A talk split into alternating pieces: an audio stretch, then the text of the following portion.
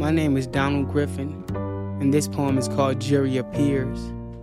She told me death was promised, but life was for the living, molesting my thoughts with important lies, massaging my temples, landlord intended laws over my natural expiration date, meditation needed in matters of mind, body, and soul, petitioning courts for internal possessions of neglected goals, verdicts in, found guilty on grounds of having no ambition and no long term goals. That was Jury of Peers by our resident Our Town Reno podcast, street poet Donald Griffin. We now go with him into the Reno Matrix for his second poem of this Our Town Reno podcast episode. My name is Donald Griffin, and this story is called The Reno Matrix of how I once felt about a lady I lost in love. Based upon transformation, what a caterpillar see as the end of life, we call it a butterfly. One man's reality in a world of mystery, solving a death with the belief it never occurred. Unfolding the truth of corrupt courts, legal organized human trafficking, and self worth. I entered the fourth dimension through an exit I'd never known to exist. I would give you the chapter's keys to find your dream way back to your own dimension of thoughts. Genesis 1 Even death has a date with faith. The change of environment doesn't disconnect the beast from man, nor subtract the thought of who taught us the language of speech. Angels serenaded the mood before the fruits of thoughts were once feasted upon in the atmosphere of the Garden of Eden. They were drenched in mental poisoning, overdosing in anxiety from the whereabouts of nothing. I'm pregnant, Donald G. Those words echoed off the birth scripture resonating with my children's blessings and promises. Tasting James' past tears from my son's prayers, feeling the nails, and breaking the promises of never going back to jail to Layla. My mother's crown of words seeped into mine. You have forsaken your son's visit, visitation visit. He hasn't seen you in a million days.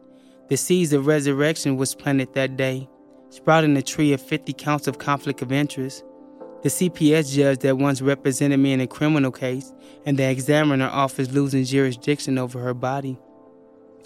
In the beginning, Eve passed through the rib bone of knowledge, dressed in my mental state nakedness with garments, now knowing the difference and similarities in politics and religion. You would have thought she was a professional in tying bows, for the way she tied the tourniquet around my arm applying pressure to the wound from the injection, keeping my heart from escaping my veins. I fell in love without noticing the loss of gravity. How dare I cheat with sobriety? Melanie moved out with the eviction papers for James and Layla. I provided a children daycare storage in my mind. I ceased making memory payments and withdrew my last dollar from my memory bank. Yvette meshed my drive for the streets, fearless, fear of heights and getting high. I named her Eve abbreviating her name, considering her to be the First Lady, the one that birthed eyesight to the blind.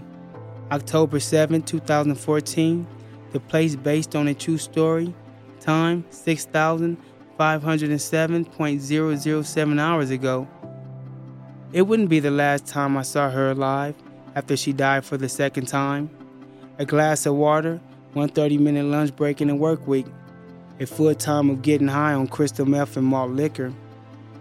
I was taking one of my yearly vacations to jail, all expenses paid for. Now, there's three stories to a two sided game. The one I want you to believe, the truth, and the verdict of judgment. Your mind will convert the exhibits and proof into a mental reenactment. Death is unable to rest while being hunted by the living. Suffocating from breathing, choking on her words while trying to digest the understanding of life. It's the second time my attorney shared the news Eve has died on two different occasions. This time I'm locked in a jail cell facing the news with a sober mind that I can't break free from. I cried in the shower, in front of my cellmate while he pretended to be asleep, and down the long hallway to talk to the doctor in the psychiatric ward. Somewhere between March and April 2013, on the day you picked, she walks into my life the same way she smelt a mixture and complexion of milk and honey, living a life like her eye contacts. Needles, pipes, alcohol, invisible music, we were the unplugged TV show. life lived in 3D virtual reality. What was once fun and recreational somehow landed us on an island called Moderation. I was 9 pounds and 2 ounces as a grown man with the proud mother of addiction who gave birth to an addict. By this time in my life, Melanie was holding on to a dream I once given her. My son James had developed the mindset he created for me as I write this book. Silent and a broken heart had formed from whatever I'd done. It's hard to make an amends when the hurt doesn't share their pain. He's only doing to me what I've done to him, waiting for the right time. Layla, my daughter, reminds me of my sister Sheena, who sees no evil, hears no evil, nor speaks any evil of me. In their eyes, I can do no harm.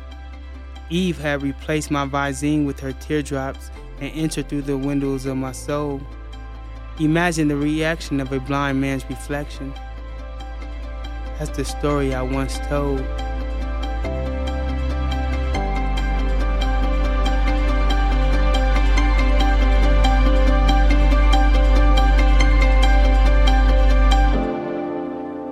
Thank you for listening to this Our Town Reno podcast episode. Here we have stories about gentrification, life on the streets, the affordable housing crisis.